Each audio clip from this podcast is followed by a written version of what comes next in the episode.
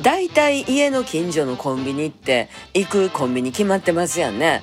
うっとこもめっちゃあるんですよ、コンビニほんまに。ローソン2つ、セブンイレブン2つ、ファミリーマートも2つあるし、100円ローソンもあるしな。しゃあけど、同じセブンになんとなくこの3日ぐらいでしょうか通うことがあってほいで大体同じ時間帯やねんけどもたまたま同じ女の子がレジ売ってくれててんね。ほいで3日目ぐらいでしょうか。昨日はね。ついつい昨日ですわ。その女の子がねレジ打ちながら急にですよ。何も世間話も何もなしで。あのうまい棒のたこ焼きは大阪以外で売れるんですかね？って聞いてきやんねん。ニコッと笑うて。ね？ほんで。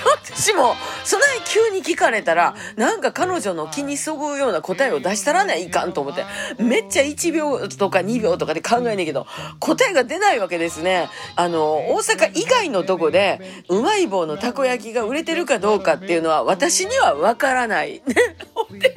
それを、なんで急に私に聞き合ったのかっていうのもちょっとわからない。まあうまい棒のコーンポタージュを私が買うたからやと思うんですけどもでもよそで売れてるかどうかちょっと分かれへんなと思ってその子にね「いやちょっと私も分かれへんな。まあまあ東京行ったりすることあるからまあ売れてるかなっていうのもずっと見とくわけにもいけへんからまあさあね私のできる範囲でまた調べとくわ」って言って答えて帰ってきたんですけどこれどうやって調べたらええのか分かれへんなって思って。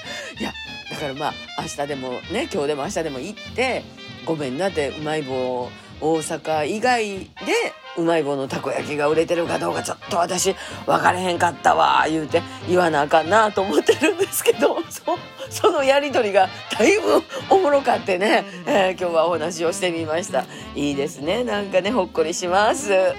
メリークリスマス。イブイブまた明日。また明日